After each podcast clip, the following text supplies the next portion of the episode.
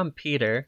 And I'm Izzy. And this is Determination, Deliberation, and Dragons, a podcast where we talk about dragons with determination and deliberation. In this podcast, we really wanted to encourage ourselves to write and to talk about writing, and what better way than to do it together? It will be more or less a creative writing workshop with two people through audio. In each episode, we'll talk about one piece that one of us wrote through a specific theme, and another piece that helps us better see that theme.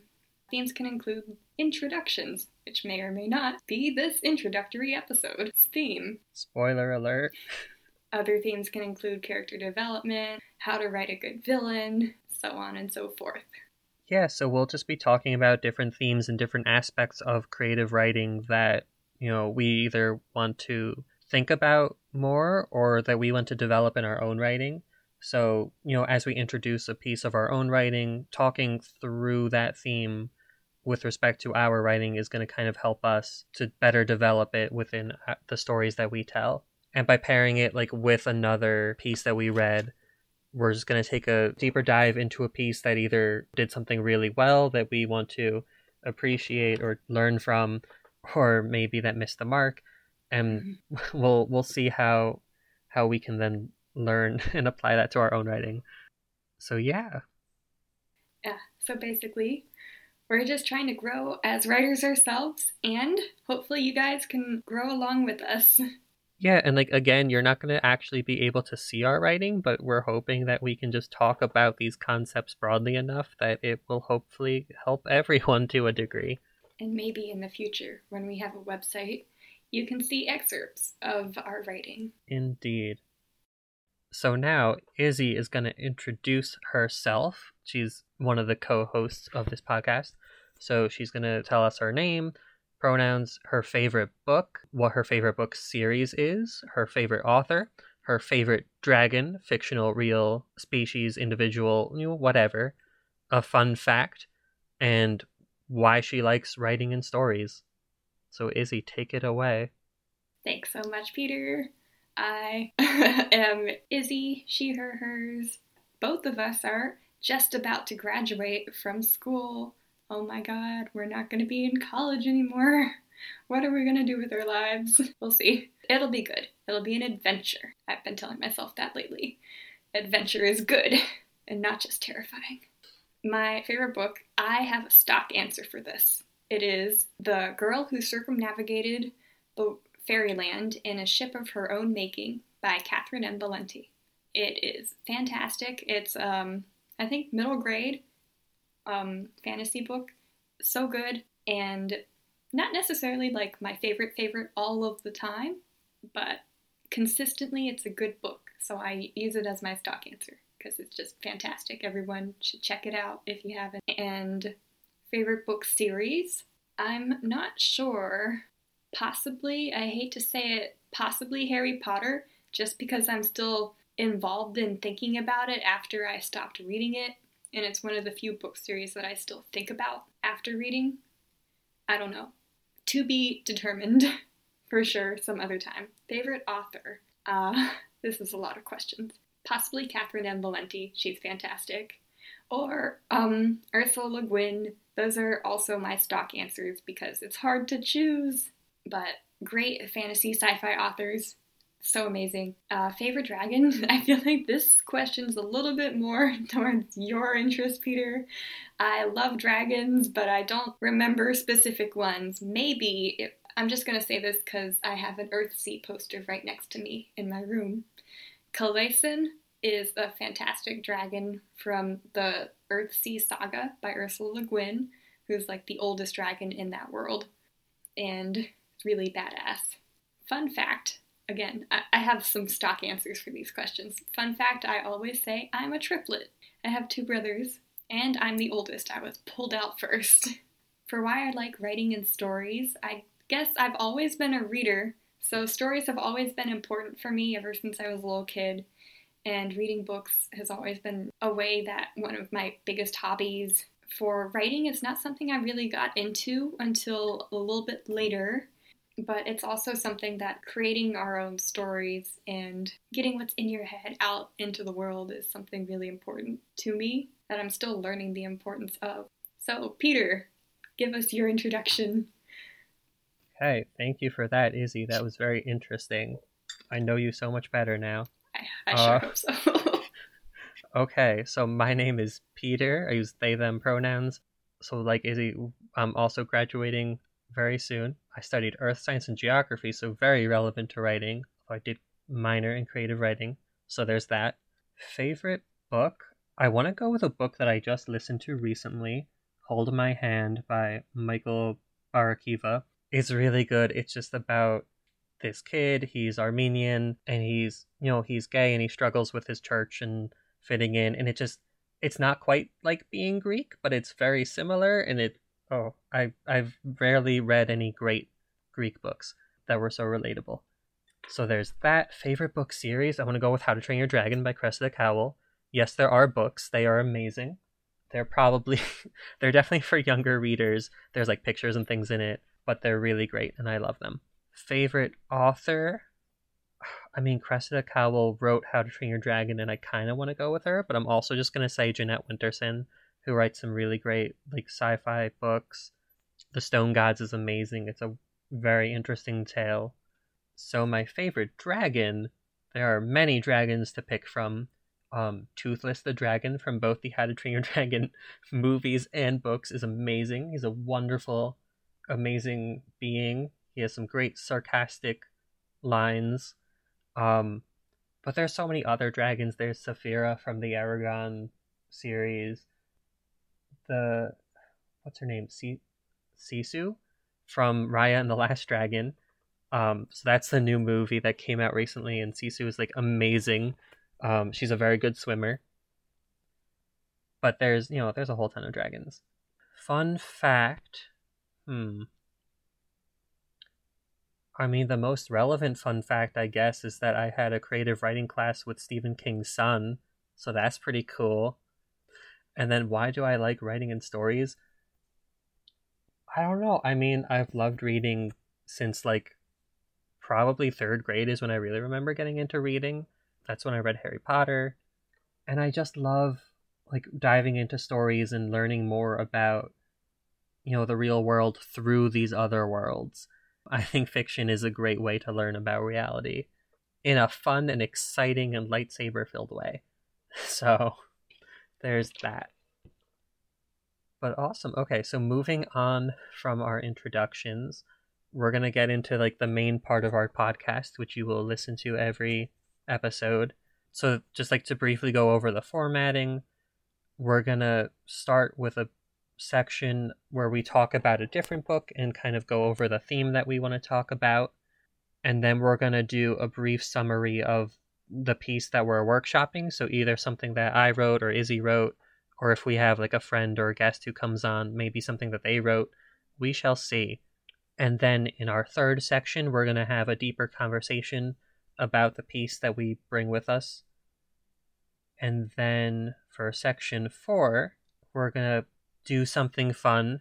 We're probably just going to pick a quote that we liked from the story. We're going to be doing some constructive criticism so we want to kind of end with something you know nice and light. So we'll like pick a quote that we really liked and just like talk about that briefly. And then we'll just do a concluding section where if we have any last minute thoughts we'll let you guys know what those are. All right. In this episode our theme will be that the introductions and how to write a good one and how can you tell what a good one is. And Peter, very brave soul, will be looking at the first chapter of their piece, Off the Scent, and comparing it to the first chapter of The Dispossessed by Ursula Le Guin, and seeing just how we can tease out the good parts of writing an introduction and what it is that you can do to build up the story and really get going with providing concrete details, but also providing a really good start and a really good hook for getting your reader interested.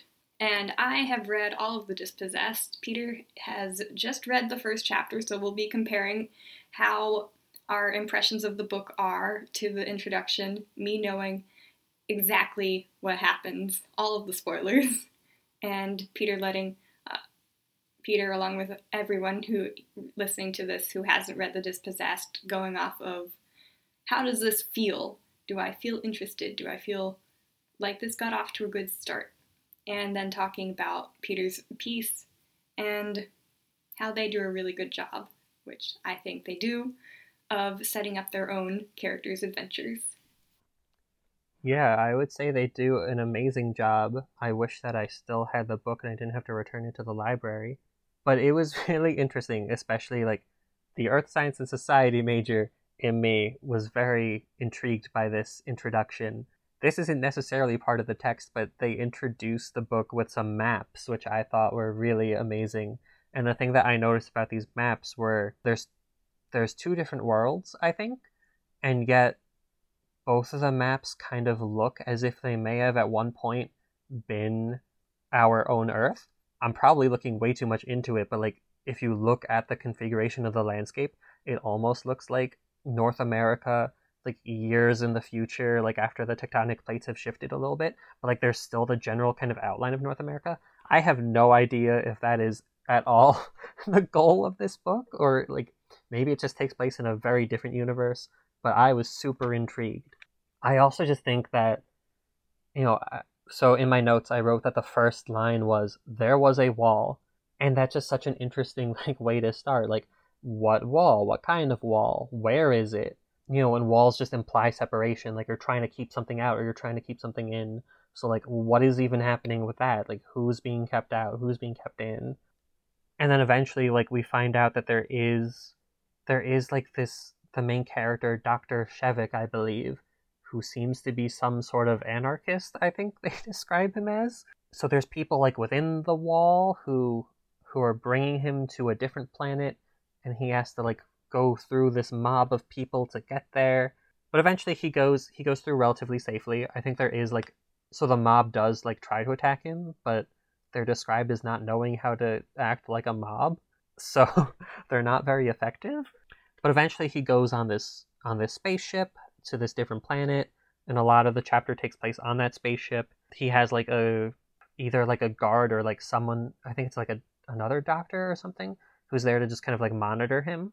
You know, and they talk about some different things and Dr. Shevek seems to come from a planet that's like very very open, like there's no real like gender roles, like women can do, you know, everything that men can do. And the guard slash doctor person watching him is like, Oh, that's so strange. Like what do you mean women are equal to men? Like, how can that be? And, you know, Dr. Shevek's like, well, that's just, you know, they just are equal. Like, that's fine. So you get this sense of like these two very different places and this one person from this more accepting and like open place going to this other place. And I think the thing that intrigued me most from that is just like, what are we going to see happen? Like, how are we going to see this second place change or reject like this new this newcomer to them to their planet so there's a lot of like intrigue and exciting things going on. I don't know, Izzy, if any of that is what this book ultimately is about, or maybe I'm just like over analyzing this as a geographer, but I was very excited by this intro. No, it is very much, un- the entire book is about Shevek, who is a doctor of physics, by the way, not a doctor doctor. Uh, but he is speaking to a doctor doctor of medicine because Strangely enough, he has to be in quarantine during his space ride to receive certain vaccinations so that he's safe to go onto the planet that he's traveling to, which I thought was interesting. This was written in 1974, but it had reference to quarantine. But yeah, I think your observations are very on point. The entire book really hinges and completely on Shevek as being the foreign entity, the, the protagonist introduced into a foreign environment and having to come to terms with that and the en- environment and society around him having to come to terms with him is entirely the crux of this novel. And he does come from an anarchist planet. It is specifically anarchist, it's unsubtly named Anarres, whereas the planet he's going to is named Urras. And Urras is basically like the capitalism, patriarchy, society as we would know it, basically, planet and it's a clash of those cultures or ways of life, really, more than just culture. And Shevek is kind of caught in between as this man of learning who was trying to like share his knowledge with the other planet because he's made some advance in physics and it's difficult to say the least. What with the mob and what with other things that happen later in the book. But yeah, I think this chapter does a great job of setting up that cultural divide. I also was interested in your um, highlighting of the maps, which are super important. They're in the beginning of the book in the first few pages, but they're also on the top of the page on the like title like chapter page. So there's the text underneath these two little maps. So they're very important in their positioning and they're also in the other chapters as well. You see the map. Um, so geography is also very hugely important. So you're not reading too much into it because place is just as important in this. But I do love the way the chapter starts with there was a wall. And the second paragraph after that, the first sentence is like all walls, it was ambiguous, two faced, which I think gives you a little bit of an idea of how the book is going to go. The subtitle for the book is An Ambiguous Utopia, which the first chapter gives you some hints, I think, to the ambiguousness, the wall, the mob. If it's really a utopia, why is this doctor being assaulted almost, or literally assaulted? I think one person gets hit by a rock and possibly killed while he's trying to board the spaceship. So it's pretty violent, even though, as Shevek presents it to the doctor that he's speaking to on his space travels, yes, all men and women are equal. I really love the way this first chapter for The Dispossessed sets up the world and the ways of thinking for this character, and also it shows the way that he interacts with other characters. And you can tell so much about the world building and a lot of the world building and the expectations that the reader should have for later on in the book are set up in this chapter. And I think she does that really well. Yeah, it sounds like some of the themes that the author wants to explore are set up like right in the first chapter. Mm-hmm even on the first page, the subtitle uses the word ambiguous, and the first page uses the word ambiguous, two faced. Like all walls, it was ambiguous, two faced. So you have from the very beginning the idea that we're looking at something that seems clear cut, clear boundary, but that she's trying to look at from both sides, trying to look at permeating that wall, going through that border that has been constructed by people. Moving on, Peter will now tell us a brief summary of their piece for the first chapter of Off the Scent, and we'll be talking about that in conversation with Le Guin's first chapter of The Dispossessed. Okay, so basically, this is a piece called Off the Scent. It is a short story. I want to make a series of short stories about this this person and their dragon friend. There's of course there's gonna be a dragon. But so this is this is a short story. So it is the introduction of a larger story, and it has its own introduction as well, I suppose. So in this first short story, we see Pana leave their village. Something happens, and they meet up with this dragon, and together the dragon and Pana leave. You know, the village is in a snowy setting. There's really nothing there. It's all just ice and frost and coldness and we see them start to go south to where it's a little bit warmer. So they encounter trees for the first time. They encounter some people, and they didn't realize that people could live or survive outside of their village. And then they learn a little bit more about the world through through the people that they meet. they solve a problem with a creature that that comes and maybe eats some livestock, but I think they solve it in a hopefully peaceful and nice way. I do not like characters being hurt. Everything needs to be happy and joyous at the end if I can manage it. And then ultimately they are forced to leave those people as some of the villagers from from their home come and it seems like they're very angry at Pana for something I don't know. I mean I do know, but Pana then leaves with the dragon. The dragon is named Wave Skimmer. Is kind of a silly name, but this dragon has had that name for I want to say like six or seven years now.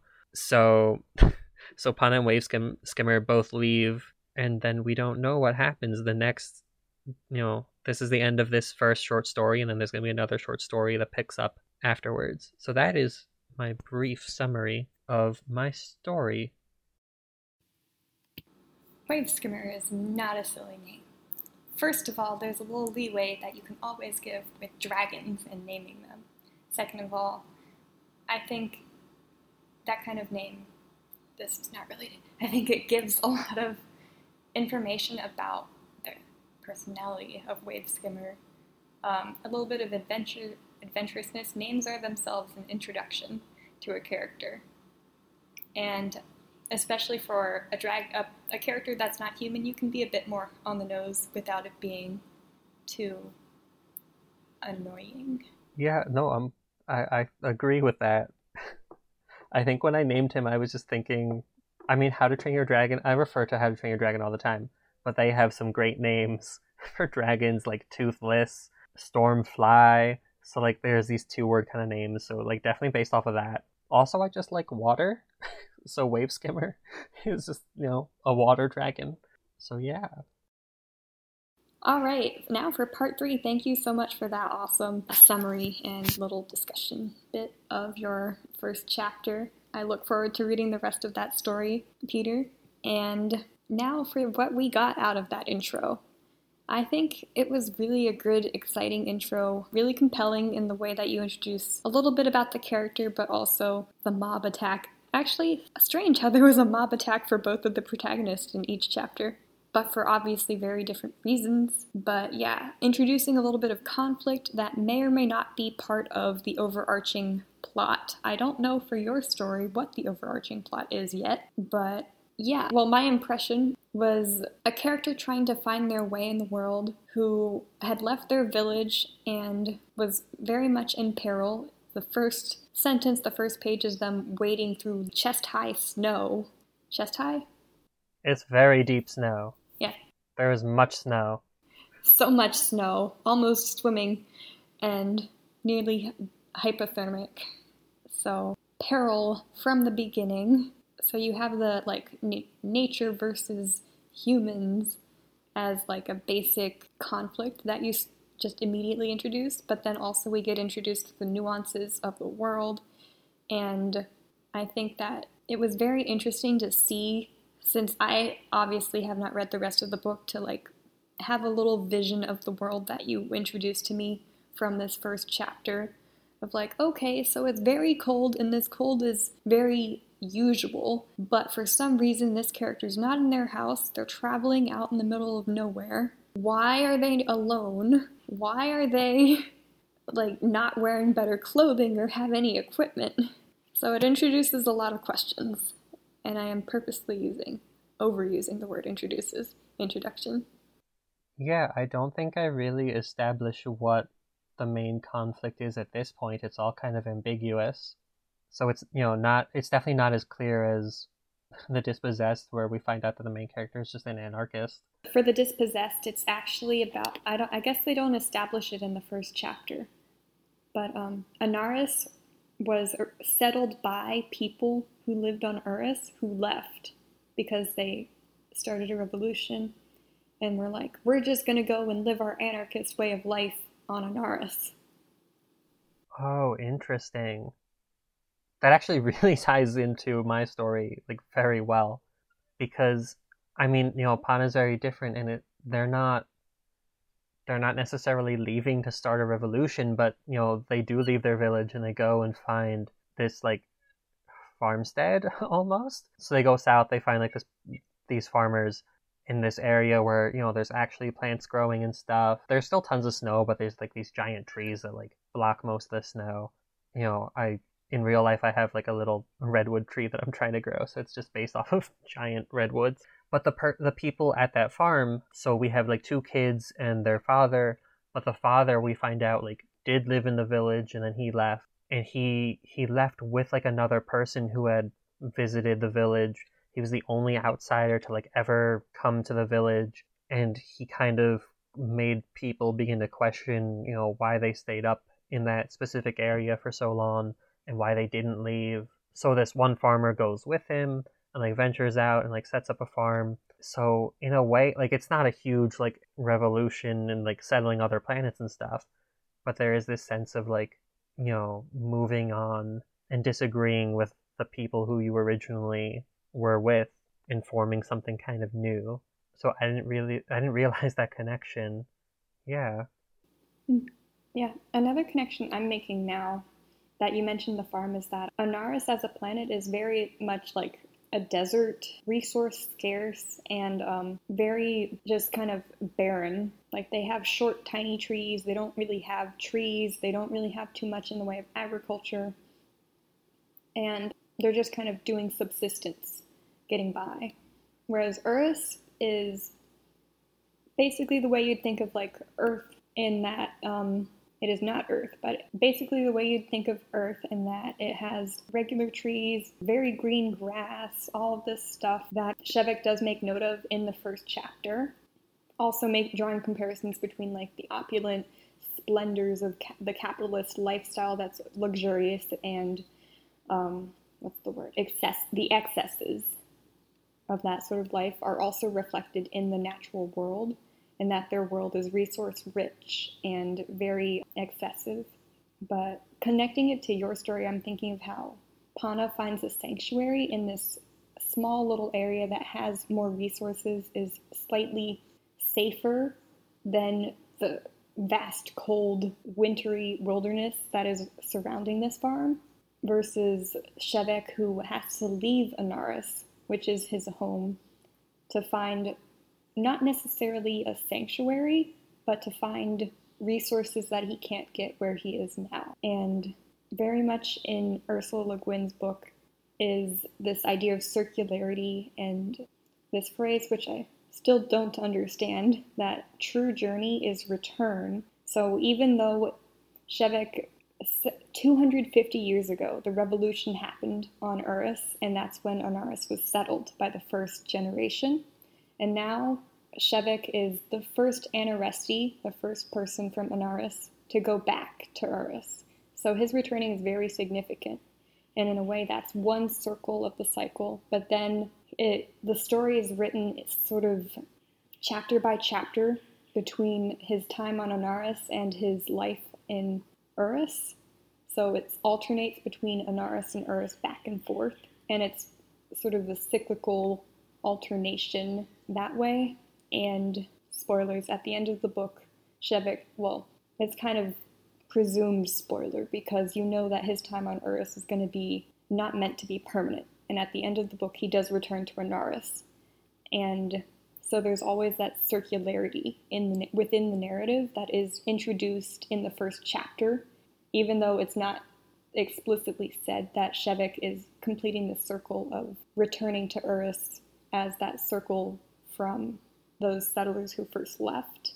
But thinking of it with Pana, like what kind of circle or overarching forces or overarching movements of people is he are they emulating following in the footsteps of i don't know yet yeah i mean i like this idea of like movement that you talk about. I think there's, I mean, there's a lot that you talk about. You know, the landscape, like the political structure of the society of like these two planets. So there's a lot of things, and just like the movement of the individual as well. You know, there's a lot of interesting things going on with the dispossessed. I mean, I try to establish like the landscape as something that's like really important and that changes as we move like each story. I mean, at this point, I've only written three stories, but like I kind of have an outline of what I want and like each story i try to really like push what kind of landscape we go into. And even within this uh, like within this first story i mean we see like the landscape kind of change from this snowy place to this place like where plants can actually grow. So there is like change over time. So i think i mean i think it's interesting that the introduction doesn't necessarily have to just be an introduction to like one thing. Like it also we see change within the intro and like we see movement and we see different landscapes and different peoples and different ways of thinking. So in that sense and, and maybe it's more complicated for like you know a series of short stories but we kind of see like yeah so like maybe in like a in a chapter book like we would see less of a drastic change and like more of just like a singular kind of story although that clearly in the dispossessed like that's not the case and we also see change and movement. But there's a lot of things to consider when going into an intro yeah, I think the contradictions or the gaps that you introduce to your reader of like, this is a thing that exists, and then show them the limits of where that exists can be something really important to put in your introductory chapter in certain ways, like Shevek on his arrival touching down in Urras, or he sees the way that the characters are dressed very differently. That observation tells you how people on Anarres dress by knowing the contrast, or because that contrast is notable. Yeah, I mean, that ties into. I wrote my thesis about that. You know, the way that you define yourself and like who is a member of your community necessarily defines who is not a member of that community like who was outside of it so definitely by introducing all these different things you know you're seeing just how how varied and like large this world can be mm-hmm. one interesting focus that i noticed in your introductory chapter versus the dispossessed was the way that they both used or you both wrote from a variety of perspectives and character but still maintained a pretty limited focus on your protagonist and what their experiences were. With In the Dispossessed, you're briefly for a page or two in the mind of one of the people who works on the spacecraft and is guiding Shevek into the um, spacecraft and from keeping him safe from the mob. And the limits of their narration, in some ways, necessitate a further push of this person isn't doing the story justice. I need to be in the char- the main character's head right now and know what's going on, and it kind of encourages the reader to give that extra push of investment into the story, which you also did with these two children that were picking nuts and just kind of having a fun time until all of a sudden they come across this person frozen in the snow and they're like, "Oh my god, no, we have to help!" And it and that person is Pana, and I think that's also an interesting technique to build investment from the reader and engagement in the story by wanting to know immediately, Pana, what happened? Why were you frozen in the snow? Which is a thing I had just thought of. Yeah, I mean, I definitely didn't think of that when I was writing it, but I start with Pana running through the snow and being frozen, and then like these two kids. So you know, the two farming kids who they're going about their life, and then they just find Pana after Pana and Wave Skimmer leave the village, and then they all like meet up and they take Pana in and unfreeze them, heal them up a bit, and then you know their dad meets them at the farm, but that like you only get their perspective for like a few pages, and then it goes back to Pana. Yeah, I definitely like writing the characters was kind of a struggle. I'm not particularly good with characters, but especially for this this story, um, I generally base characters like off of people who I know or people from other stories, and we can totally talk about that more in an episode specifically dedicated to characters. That will be awesome. You know, th- these three are specifically just all based off of Star Wars characters, and I don't know if you if you watch Star Wars Rebels, you'll get the references. The two kids are Sab and Ezra, who are Sabine and Ezra from Star Wars Rebels, who were like the two siblings in that show. And then the dad I named Naka, which is just like Kanan with the letters mixed up.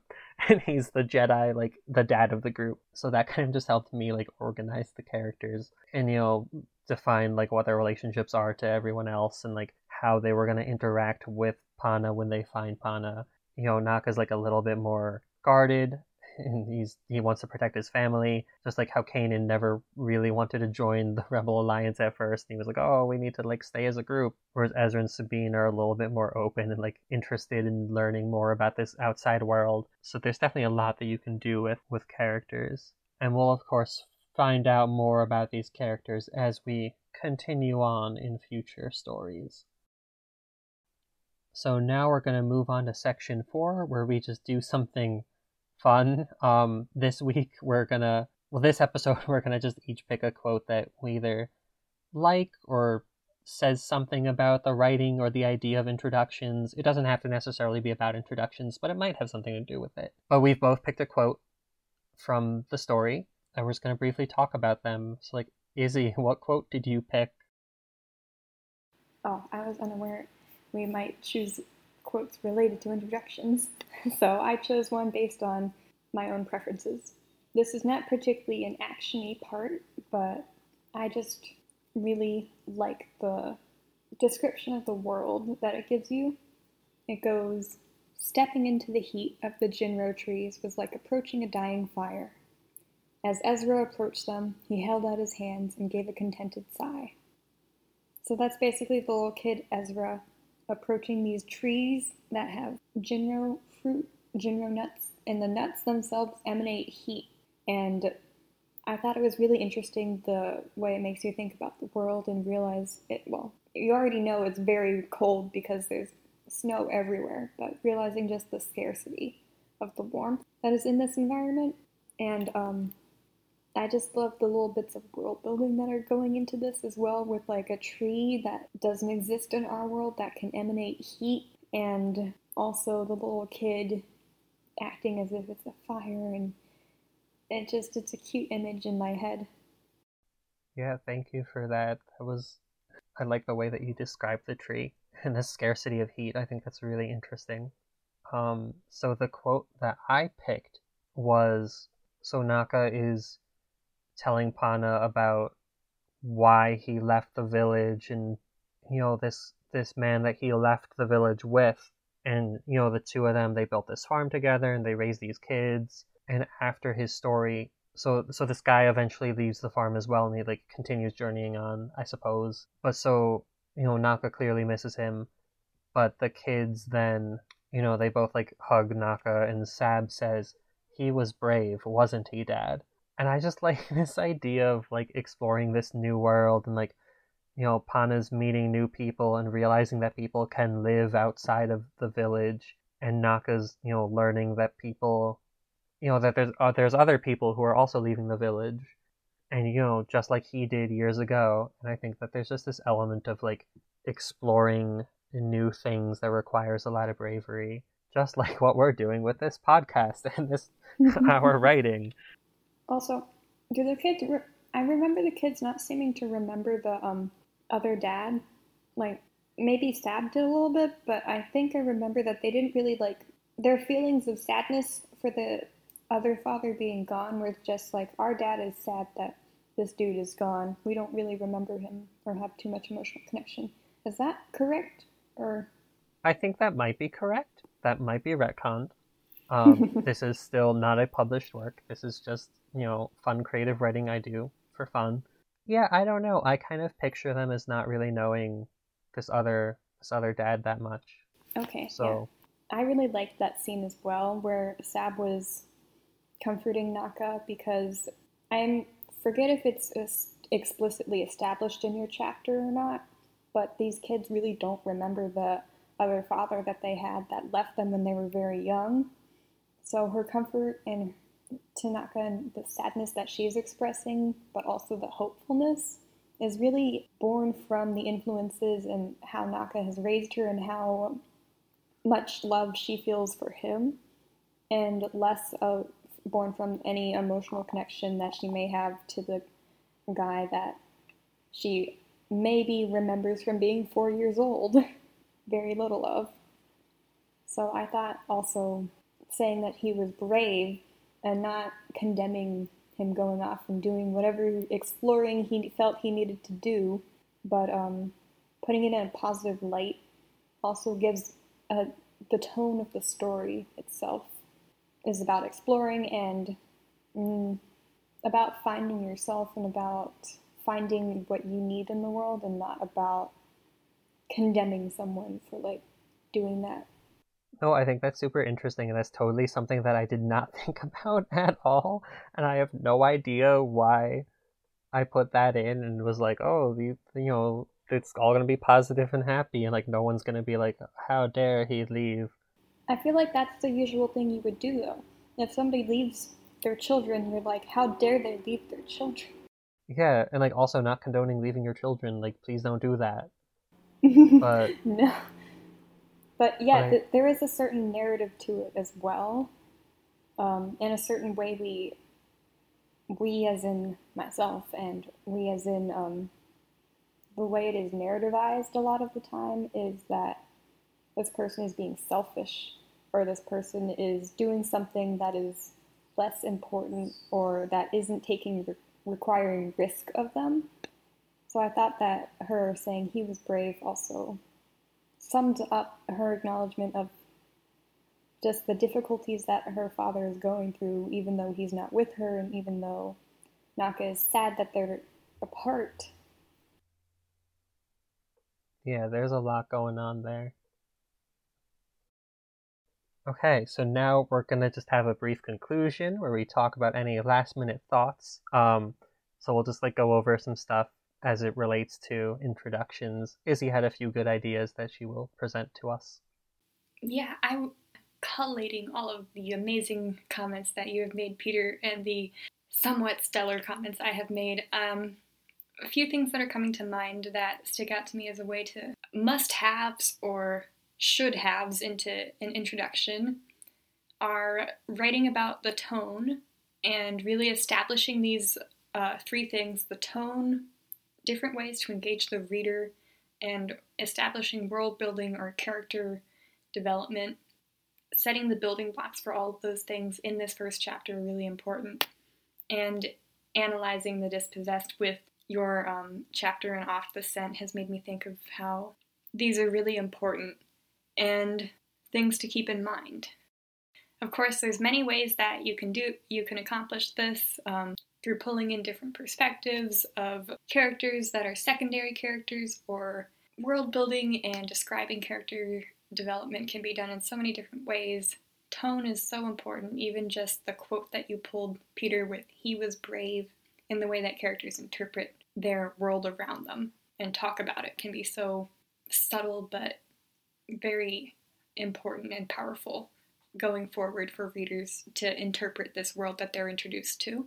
So, there's a lot of ways to do that, and these are just some of the things I noticed. And just to like briefly add on, you don't even necessarily like have to notice everything that you do as you write. Um, like a lot of these things are happy accidents. Um, I definitely learned a lot from listening to Izzy. So like there were some things that I you know I wrote about that was not intentional. That's not to say like don't put thought into your writing, but like you might you might not realize that you are doing some things um, and accomplishing some aspect of you know introducing a really great story.